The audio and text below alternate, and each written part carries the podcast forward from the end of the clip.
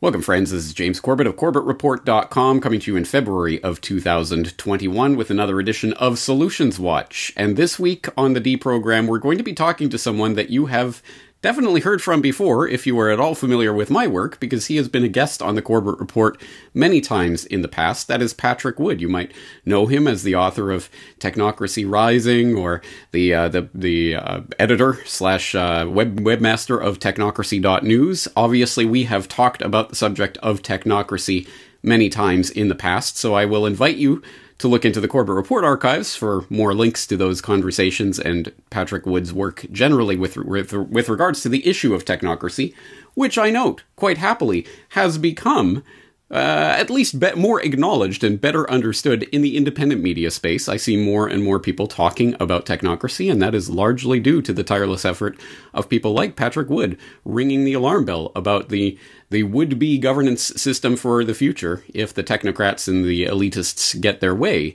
But as always, as is the case with Solutions Watch, yes, okay, we understand the problem, and if you do not, please do look at our previous conversations, read Patrick's books, go to technocracy.news, get informed about what is really happening. But as always, the question is, what do we do about that? And I am delighted to see that Patrick Wood is also thinking along those lines and has formed a new organization that I would like to draw to your attention tonight. That is Citizens for Free Speech at citizensforfreespeech.org. The link will be in the show notes in case you need it directly. But let's bring him on to talk a little bit about this organization. Patrick Wood, thank you so much for joining us again. My pleasure, James. I'm so glad you're doing Solutions Watch. I've been thinking about this very same thing I just don't have the resources or the talk power that you do to do it. And you are the you are the energizer bunny of, of people who can actually talk and just about every conceivable subject almost nonstop. I don't know how you do it, but I'm glad you do. I'm not so good at talking about basket weaving, but uh, as long as we avoid topics like that, I think I can do it. All right, well, let's get into tonight's topic. And as I say, citizensforfreespeech.org, I think people can get a sense of the direction you're taking this just from the title of this organization. But let's let's talk a little bit about your own coming to uh, the, found this organization. What prompted you towards this direction from the work that you've been doing documenting technocracy? Why move into creating an organization around Citizens for Free Speech? Well, you can imagine I was watching the big tech giants very closely for several years now and what they do, their behavior, who they're messing with, and so on. And in 2018, James, I, uh, I just had an, a, kind of an epiphany moment when I really saw clearly the collusion that was going on between these tech giants. Before that, it'd been singular issues. You know, every once in a while, Facebook would ding somebody. Then so, you know, then Twitter would ding somebody. But there wasn't any obvious collusion between them. But I noticed this. I really picked up on it big time in late 2017 and said, we're in big trouble now because they're ganging up together. It's bad enough having these these technocrat groups, you know, operating in, kind of independently in a way. Let's say just separate from each other. But when they start ganging up together to, for a common purpose, that's another story altogether. That's really what drove me to to pick up on Citizens for Free Speech because I saw the First Amendment and free speech under a massive coordinated attack that was designed to destroy both.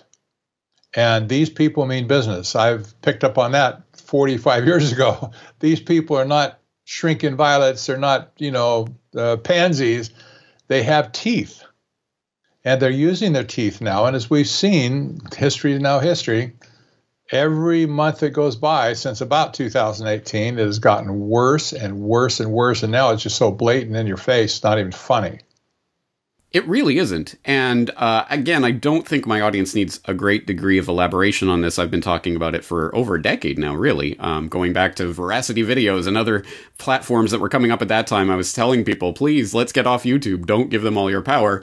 Well, here we are. And unfortunately, these centralized platforms have more power than ever to regulate speech online, which is increasingly becoming the only form of speech that's allowed because you're not allowed to gather in groups. You might be icky humans spreading those icky germs. So you, you aren't allowed to speak in person, and you're only allowed to speak online in the prescribed ways that are allowed by these big tech giants. So, again, I think people are familiar with that problem. Just case in point, I was just banned from uploading to my main YouTube channel for one week because, oh, I talk about pandemics and I say things the WHO isn't allowed, isn't allowing me to say. Uh oh.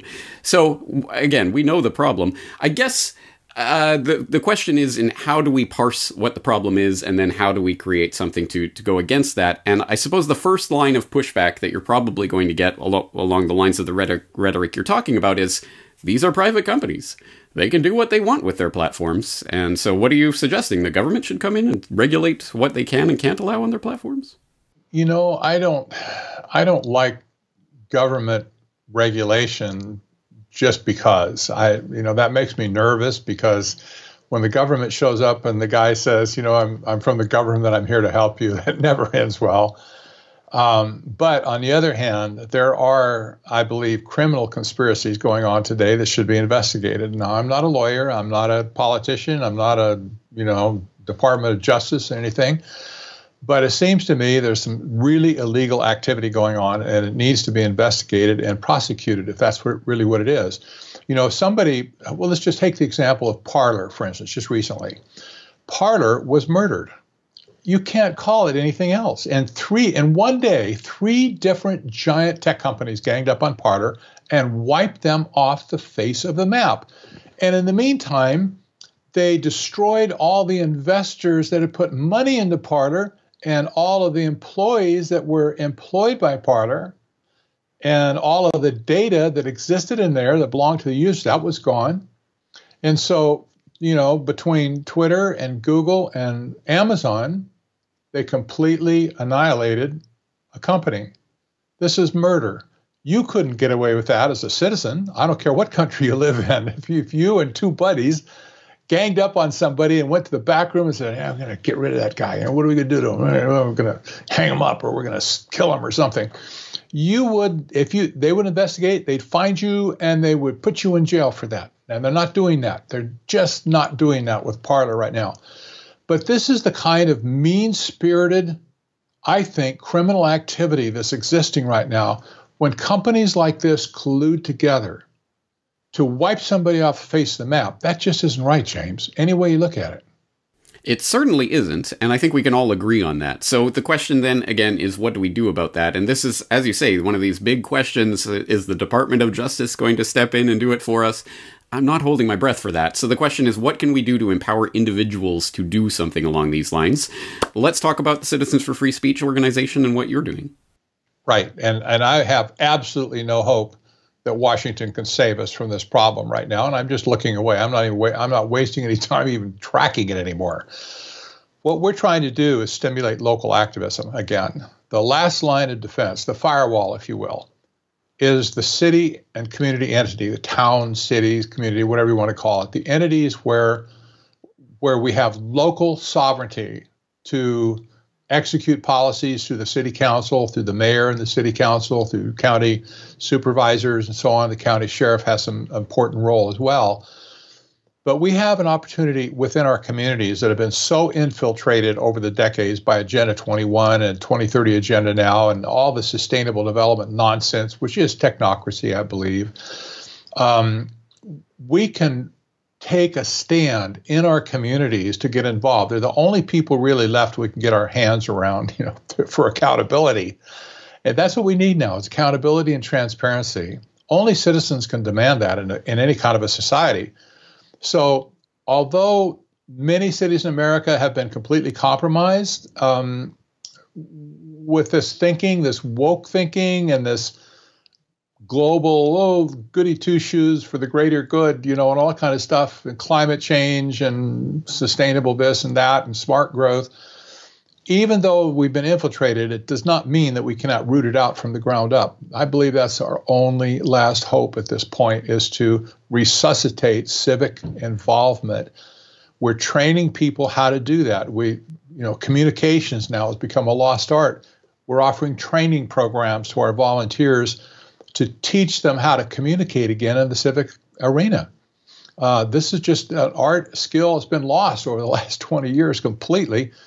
first thing in a conversation anybody wants today is just let's bring out the hatchets. You know, we gotta just chop them right now.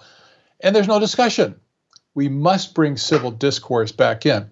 And the framers of the Constitution, James, understood, I believe, very clearly that communication is the is the the watershed of all civil systems of any kind. The First Amendment is all about communications. There's five points in it. Every one of them blasts communication. There's no other amendment like it in the Constitution. But you have ex- freedom of expression of religion, which is to them was communication with God. That's a vertical communication. Free speech is communication between people, you and me and whoever. Freedom of the press is writing about it. Now, in modern days, uh, you say TV and media, radio, and so on.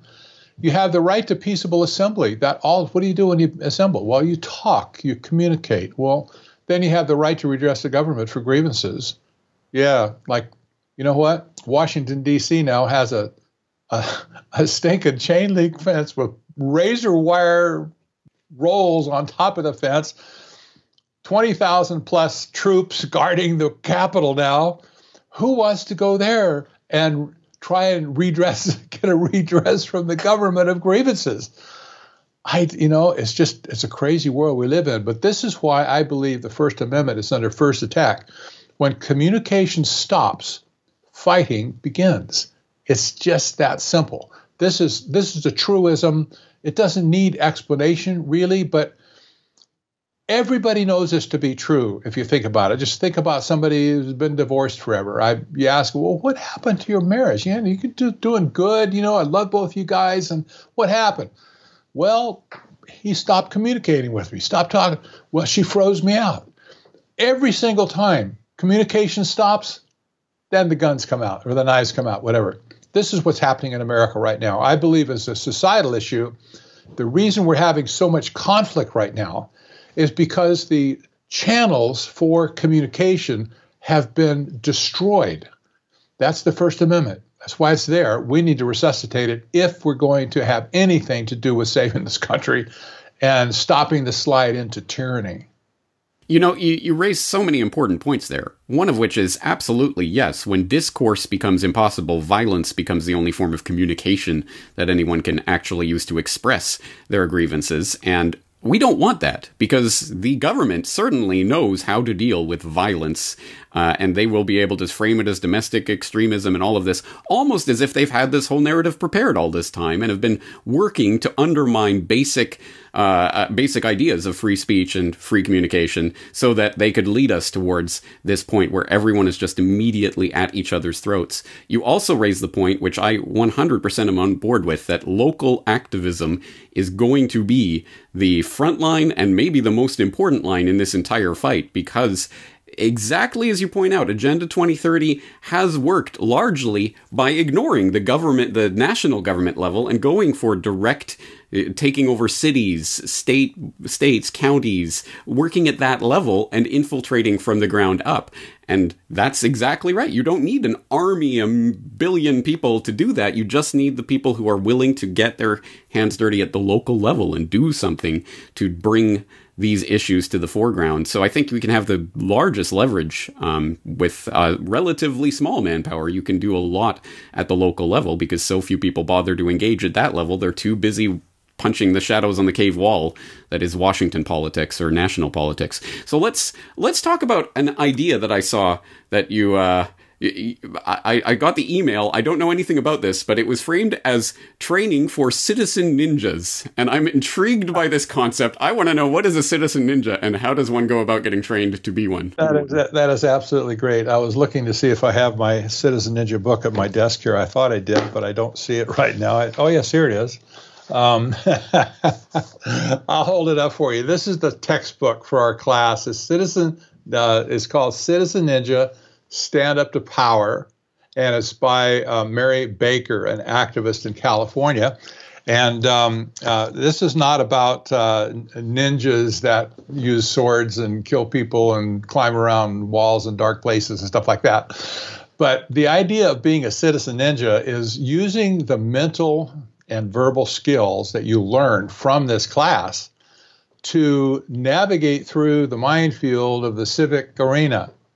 You know, communicating with people, uh, you know, being discreet, ha- using situational awareness, learning how to understand who you're talking to, what their level of uh, involvement is, whether they want to just fight with you no matter what, are they ignorant, and so on. And it's basically a lot of common sense, I have to say. But Mary developed this class several years ago in California, and she's trained now over personally trained in person before COVID um, over a thousand people uh, using this this method. Tremendously successful. The training was completely validated uh, by the people who attended and tracking, you know, following up with them afterwards. Well, what did you do with it? Uh, you know, what do, what do you do in your local community? And so when I met Mary a few years ago at a conference, uh, we just we just hit it off. I mean, it was just wow. You know, sometimes you just meet somebody and you just like feel like you just belong together, right? So Mary is now our national director of training uh, for Citizens for Free Speech, and this is the training that we're giving people, and we want them to we want to become verbal statesmen. And you know that it, it takes a lot of skill and a lot of self-control. I the thing about ninjas are self-control. I'm, I'm not a ninja. I never studied nothing. I never read held a sword, but I understand that the that the concept of ancient ninjas is self-control and being able to use the energy that you have available to you to a maximum benefit. This is what we're trying to do with Citizen Ninja Stand Up to Power. It's very effective. Um, will it change the course of history? I don't know. But for the people that are that are using it already, it's helping them and it's helping their communities. And it's not just a community too. Do you know realize how many families have been broken up because of COVID? there there are bitter enemies now within families that used to love each other. You know, brothers, sisters, parents, children. It's absolutely insane. And people, I hear this all the time from people. I can't even talk to so and so anymore. You know, they were my best friend. They were, you know, my child won't even. He thinks I'm nuts. Won't even talk to me anymore.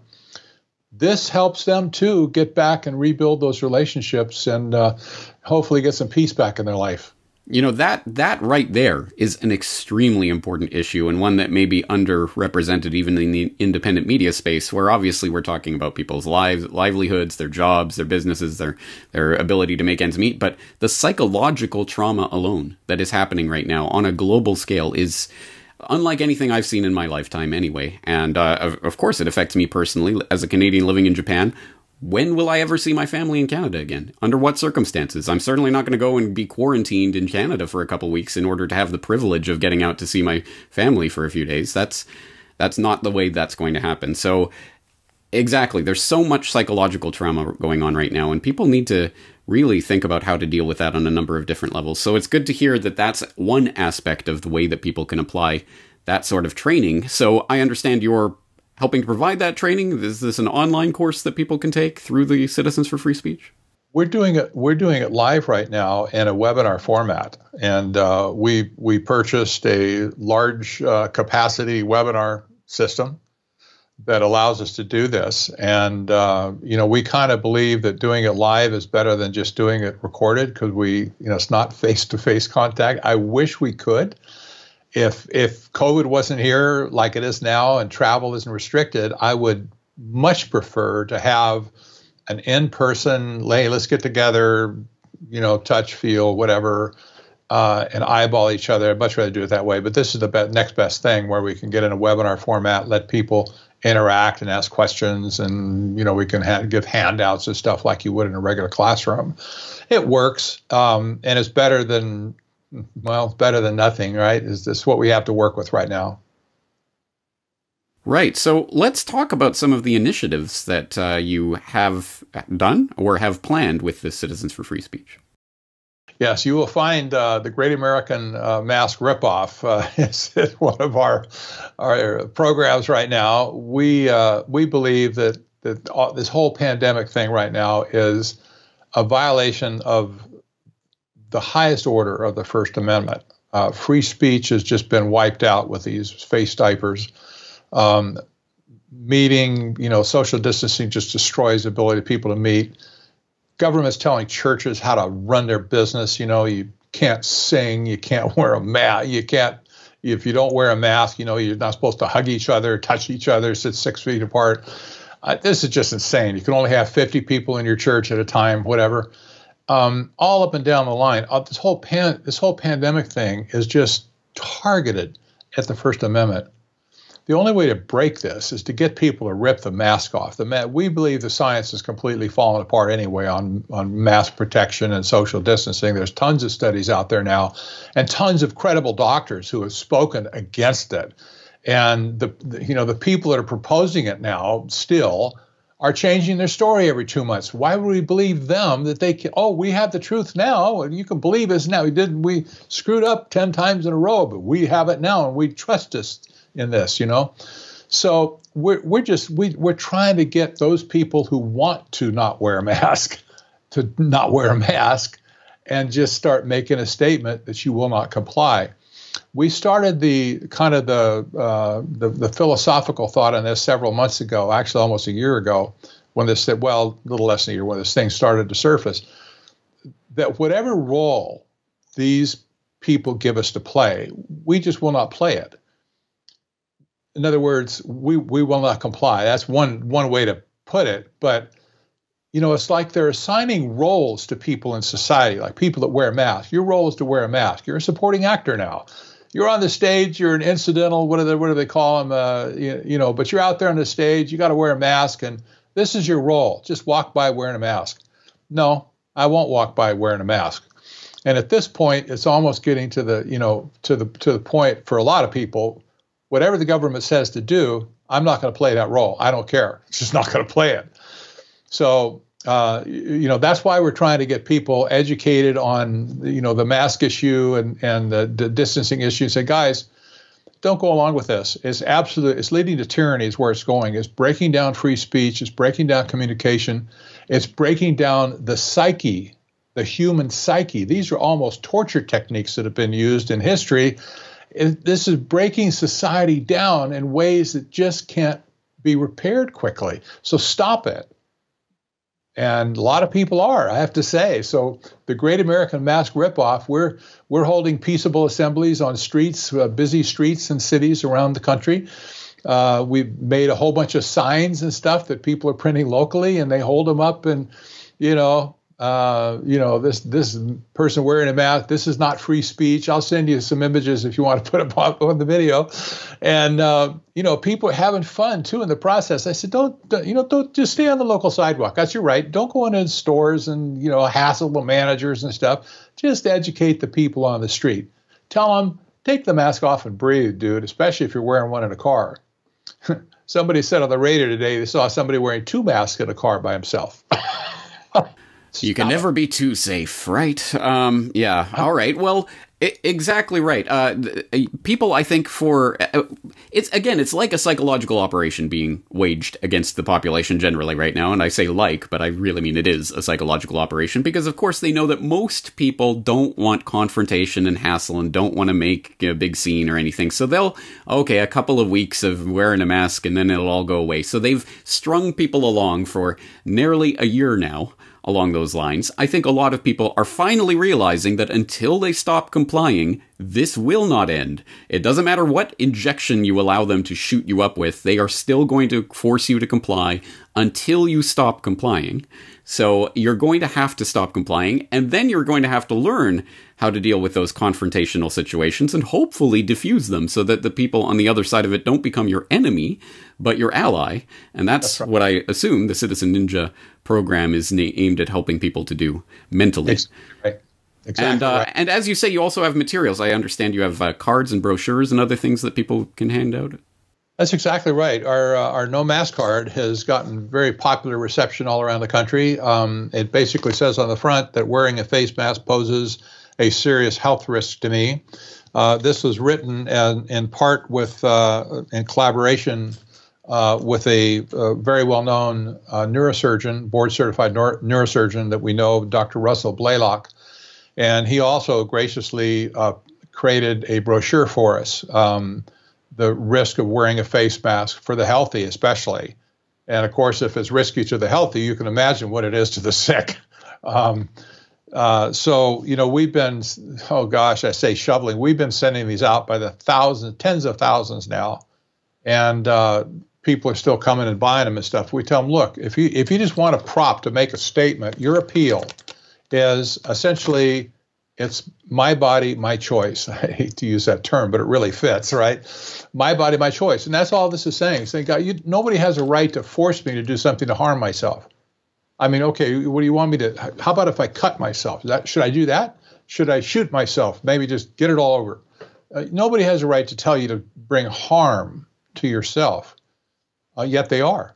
You and, can't spread COVID if you're dead, but they're not telling you to kill yourself. But hey, maybe they should, right? Because that'll stop COVID. Yeah, exactly. This yeah. is, I mean, this is the ultimate breach of bodily autonomy. That is the basic, most basic level of, of freedom.